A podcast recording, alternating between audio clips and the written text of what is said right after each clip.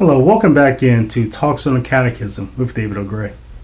In this talk, we'll be looking at chapter 3 of the Catechism Catholic Church called God Comes to Meet Man, beginning with paragraph 50 all the way through paragraph 141. So there's lots to unpack in this chapter. And we've already hit on some of the elements um, in the previous talk. So in this talk, I'll be focusing on the big concepts. There's like four of them in these paragraphs. The first is the meaning of revelation. The second is the purpose of revelation. Third is the Catholic understanding of the sources of God's revelation. And fourth is how the liturgy of the Holy Mass presents the fullness of God's revelation. In the previous chapter, we discussed how and why God has given man the capacity to desire and to approach Him, to know Him, and to speak about Him. Therefore, being that man was given the capacity to know, love, and serve God, that male and female were created for God and by God. In this chapter, we will transition to speak about the ways by which God comes to meet his creatures on their journey towards their creator. Because the nature of God is love, as First John chapter 4 verse um, 8 states, is very important to affirm that a principal character of love is self-disclosure, meaning that love can never keep itself secret even the secret admirer always always revealing his love to his object of love, even if he doesn't, doesn't always disclose his name, he discloses how he feels. The first thing we should know about love is that love is always revealing itself to his object of love. And that is why God is always revealing himself to his creatures, because he loves what he created. Now, beyond this natural necessity of love, um, of divine love, there are six other reasons why God reveals himself. The first of those reasons are drawn from um, chapter um, John, Gospel of John, chapter 8, verses 31 through 32. And the sixth reason is drawn from the 15th chapter of John. So these are the six reasons, I'll go through them, why God reveals himself to us. The first reason God reveals himself to us is so that we might know him, right? The second is that so we might follow him. Third, so that we might become his disciples. Fourth, so that we might know the truth. Fifth, so that we might be free. And sixth, so that we might not ever depart from him. And those are in, in sequence, in order. Okay. Paragraphs uh, 54 through uh, 54 through 64 of the Catechism, I, I think it's just a, a beautiful narrative on divine love and how patient and kind it is. And it reminds us that, that God is like a love struck boy who is just, is just tripping over himself. To, show his show the girl how much he loves her, but but not in an overwhelming type of way or in a forceful way or in a, any matter by which we would associate with disordered affection, but oftentimes silent, right? sometimes vocal, but always evident and present beginning with our first parents and then with after the fall with the covenants that God made his divine promises made with Noah and Abraham and the people of Israel after he brought them out of Egypt and um, with David promising to restore his people and to bring them into the inheritance that he always desired for them which is true communion and true relationship with him. Let me ask you a question do you remember a, a, time when you did not know your, your parents' first names? Think about this.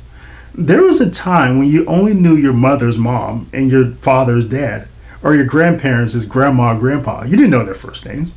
But even without knowing their names, you knew that they love you. And you knew that they were driven to protect you. Or at least I hope that was your experience, as it ought to have been that is what God revealing his love for his people in the Old Testament reminds me of. Of a parent raising their child, giving them commands. Don't do this, don't do that. Showing their child that they that they, they can trust them and that they're going to be there for them to protect them and to discipline them or to let them suffer the consequences of their autonomous actions. But all the while leading and guiding them into a deeper relationship envision God doing all that. And we did not even have a personal name to call him by.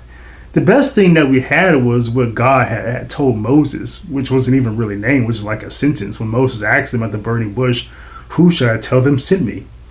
And it seems if God sort of even chuckles at the notion in response. Saying, I am who I am. Tell them I am sent you. But in asking for God's name, What Moses was attempting to do was build relationship with God, who appeared to him and was sending him on a mission that could cost him his life. And he needed a name for this God because back in Egypt, there were many gods, and the Israelites were going to ask him, Okay, Moses, which God sent you to tell us this? All right. And, later on, uh, Moses, God will give Moses some more information about himself. He basically will give Moses his curriculum vitae, right? Saying that I appeared to Abraham, I appeared to Isaac and Jacob as the God Almighty. But my name, the Lord, I did not make myself known to them. And in, in fact, we do not get, we do not even merit a personal name um, to call God until the fullness of time had come. And when we were ready for the full disclosure of God, when we were ready for God to tell us everything about who He is and how much He loves us. True relationship always begins when we know each other's name because at that point we have surrendered power to each other because we can call each other by our names. Once you know my name, the next time you see me, you'll be able to say, you'll be able to call me by name, my name, get my attention. You'll, you'll see me in waves, say, hey, David, all right? And I'll respond to you by your name. See, strangers do not have that power. The only thing strangers can say to you is, hey, you over there, right? Maybe they'll use some sort of descriptive words. Hey, you with the suit jacket on and tie, right? And, and upon hearing that, I could either ignore you or I could respond. That's my choice, right? But if you call me by my name, hey, David, I have to respond, right? Because you have power over me. I have to attend to you, right? You call me by my name. Think of Marius in, Victor Hugo's Les, Les, um, Les Miserables. Um, in his version of courting one's object of attention. Perhaps Marius was stalking a girl, even excessively, but one could also make the case that Cosette loved his attention more than he enjoyed showing it. Yet, even after Marius had entered the garden where they talked for him and Cosette talked for hours, um, the text says about everything, did not the relationship truly begin when, had, when they asked the question? The, the text of the book says, when they had finally finished, when they had told each other um, about everything, um, she laid her head on his shoulder and asked, What is your name? My name is Marius, he said. What is your name? My name is Cosette. Now their relationship began with an exchange of personal names after an hour of getting to know each other and telling each other everything. Perhaps it was then when they realized, oh, okay, this might work, right? Let's give each other power. Like Marius and Cosette, who had told each other everything, in Christ Jesus, the Father had not only had not only given us Himself, He has said everything to us through Him. Paragraph 65 of the Catechism says, in him he has said everything. There will there will be no other word than this one. Meaning that the death of Christ Jesus on the cross, at that, we have received everything we needed to know about God for our salvation. There may be so called private revelations, some of which the church has recognized as being authentic, but these private revelations are private and not obligatory for the faithful to accept. Neither do they belong to the body of public revelation, which the church calls the deposit of faith. There will be no new revelation, and there cannot be any revelation that surpasses or corrects public revelation. And therefore, public revelation um, is complete until the return of Christ Jesus at the end of time. And paragraph um, 66 states that um, in the Catechism, it states that it remains for the Christian faith gradually to grasp its full significance over the course of centuries. So, how is it that the faithful are called to grasp the full significance of the our eternal Father's revelation through Christ Jesus? Well, what's important here is distinguish what, um, in as much as the deposit of faith is, is closed and there will be no new revelation, that revelation is not dead in a sense, meaning that the Word of God is living and active, it breathes. The word of God is not like the words that you and I speak. If I were to speak a word, and that word, it, it might have power. Like, for example, I could tell my daughter, hey, daughter, come here, and, and she'll come. But the power of my word does not compel her to keep coming. To the contrary. Think of the word of God as a word that never stops, a word that, that keeps going throughout throughout all of time, a word that you cannot stop hearing, God's word is effectual. It's always active, always moving, always creative.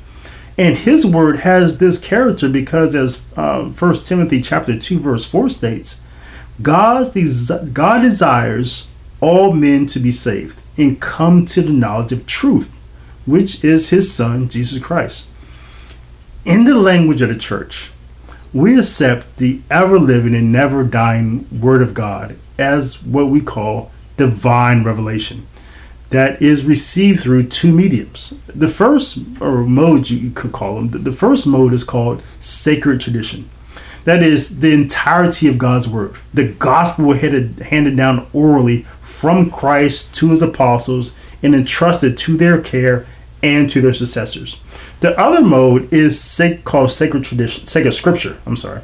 That that is the writings of the apostles of, of Christ and other men who were um, inspired by the Holy Spirit and committed their message in writing um, about salvation.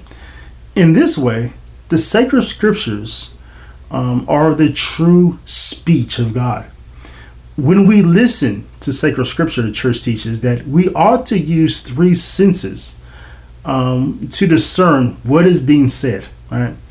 It's, it's, really two senses, but you can break them down into uh, three senses um, in that that are uh, in a subgroup really. And then the first sense is really the, the most important one. You have to get this. It's called the literal sense. That's what it literally is. What are the scriptures literally saying? After we hear the literal word, we can then dive into the second sense called the spiritual sense of the text. And in the spiritual sense, we might employ those other senses um, to hear what the Holy Spirit has inspired. Um, the allegorical lessons, the moral lessons, the anagogical lessons, that is, the, the teachings that guide us towards Christ, our true homeland in heaven. And for many centuries, um, sacred scripture was all the Catholic Church had until our collection of sacred scriptures were canonized in the year 382 by Pope Damasus at the Council of Rome.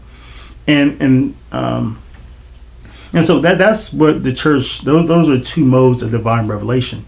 But but although we, we speak of these two mediums or modes of transmission of God's revelation separately, we do not separate them because, as paragraph 80 of the Catechism states, both of these modes, transmissions of divine revelation, have one common source God. So we don't separate them, right?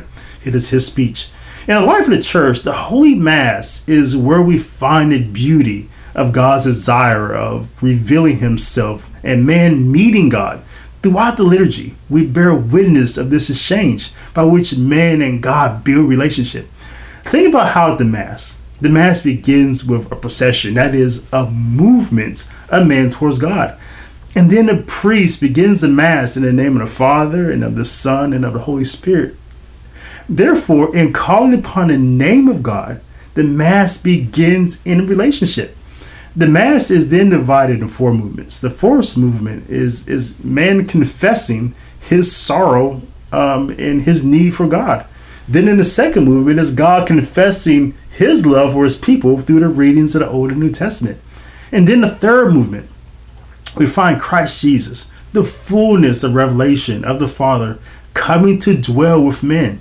As we read about uh, in, in a historical sense in the gospel, but takes on new meaning through the communion rite, where the real body and blood of Jesus comes to dwell in the body and blood of his people when we take all of him into all of us. And then the fourth movement is like the Acts of the Apostles. Now that we have received him, we are called to go share him with the world. And in this way, the revelation of God remains ever present and ever living in the world. The Holy Mass is where it is all at it is all there. And you, should never separate revelation from the Mass because the liturgy really does communicate the fullness of divine revelation. Um, now, having talked about man's capacity for God and God's desire to fill that capacity by revealing himself to man, in chapter 3, the next installment of this talk, in chapter 3 of the Catechism, we will talk about man's response, our response to God revealing himself. Thanks for watching.